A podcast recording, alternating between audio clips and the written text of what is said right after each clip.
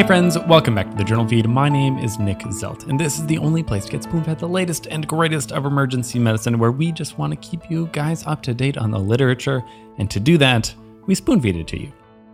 If you are hearing this right now, then you are not currently a Journal Feed subscriber, and so you will not be receiving the full Journal Feed podcast, only getting a portion of the past week's articles. Don't worry, they're all good articles. But if you would like to get full access to both the podcast and the blog, then you'll have to become a member. All the details for that are at journalfeed.org. And remember that we never want money to be a barrier to better patient care, so if you're having any trouble affording a subscription, just get in touch. We'll help you out. This is the audio version of the past week summaries, which this week were brought to you by our authors Seth Walsh Blackmore, Megan Hilbert, Carmen Wolf, Samuel Rouleau, and Clay Smith. All right, let's skip over to the second article titled Properties of Ultrasound Rapid MRI Clinical Diagnostic Pathway in Suspected Pediatric Appendicitis out of the American Journal of Emergency Medicine. In pediatric appendicitis, of course, we skip the CT whenever we can. We don't want to radiate little children, so we go and get them an ultrasound. The problem with ultrasound, though, is the, the appendix is a slippery little fellow and it can be hard to always get a definitive scan, especially in early appendicitis. The next option, while still avoiding radiation, is to do an MRI. Now, a full MRI takes a lot of time and resources, but how about a rapid MRI? Would that be good enough? We've seen success with rapid MRIs in head imaging before, so maybe in this case as well. Now, this was a prospective cohort study out of Canada evaluating rapid MRI instead of repeat ultrasounds in patients with concern for appendicitis.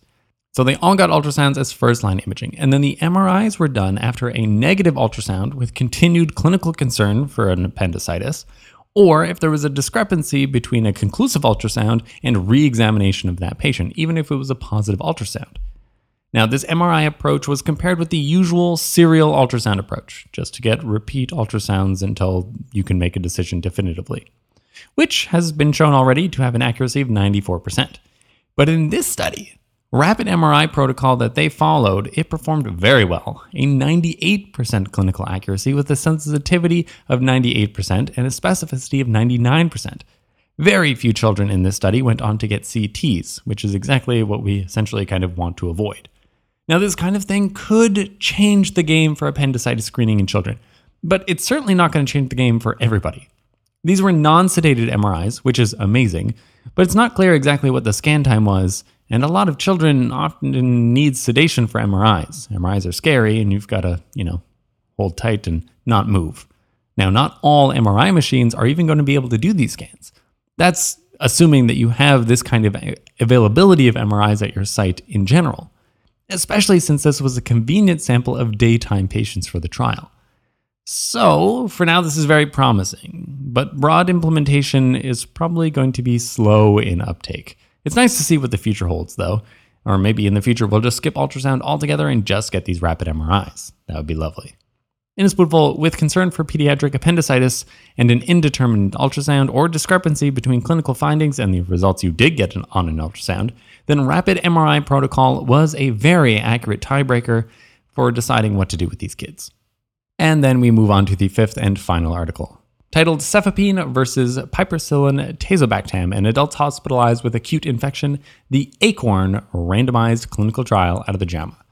Now, I'm not sure what things look like where you work, but in cases of, you know, probably could be sepsis, then I feel like we sprinkle piperacillin tazobactam, I'm just going to call it piptazo, on everyone like it's magic dust and it's going to make them all better.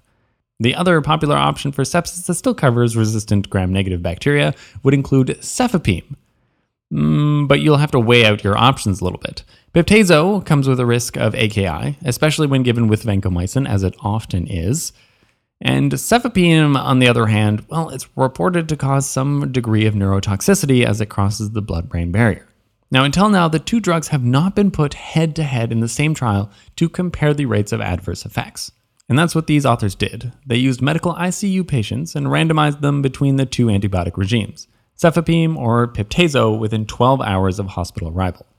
Now, they use pretty standard doses of these medications, either 2 grams of cefepime every 8 hours or piptazo at a dose of 3.375 grams as a bolus, and then at 4 hours infusions every 8 hours. The primary outcome was AKI or death at 2 weeks. They randomized a decent number of patients as well 2,600 patients. Vancomycin administration was similar between the two groups. What they found was no difference in the primary outcome, so there's no difference in AKI or death at 14 days. There was also no difference in the secondary outcome of major adverse kidney events. As for cefepime side effects, well, there they did see a difference. Those who received cefepime had less days without delirium or coma, an odds ratio of 0.79. So they had more altered mental status with the cefepime group. This was true even after controlling for baseline delirium and coma, as well as sedation given at enrollment.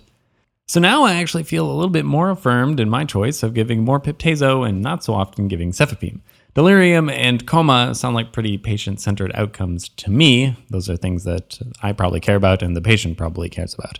In a spoonful, this study, the ACORN RCT, showed no difference in rates of AKI or adverse kidney events between Piptazo and cefepime. However, cefepime had higher rates of neurological side effects. And that was the last article, so we can do our wrap up from the day. From the second article, rapid MRIs to assess for appendicitis appear to be accurate and could play a role in acting as a tiebreaker when clinical decisions aren't that clear and you don't want to do serial ultrasounds. Then the fifth article. The ACORN RCT showed us that cefepime may have more neurological side effects than piperacillin tazobactam when used as first line for sepsis treatment, although Piptazo did not increase rates of adverse kidney events.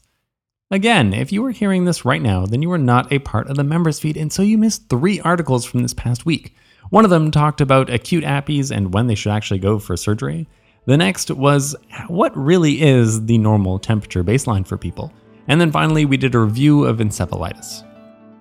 Links to all the articles summarized can be found at journalfeed.org, where the newsletter is the best way to make the podcast into a bite sized nugget of space repetition. Our goal here is for you guys to read less, learn more, and save lives, one spoonful at a time. Thank you.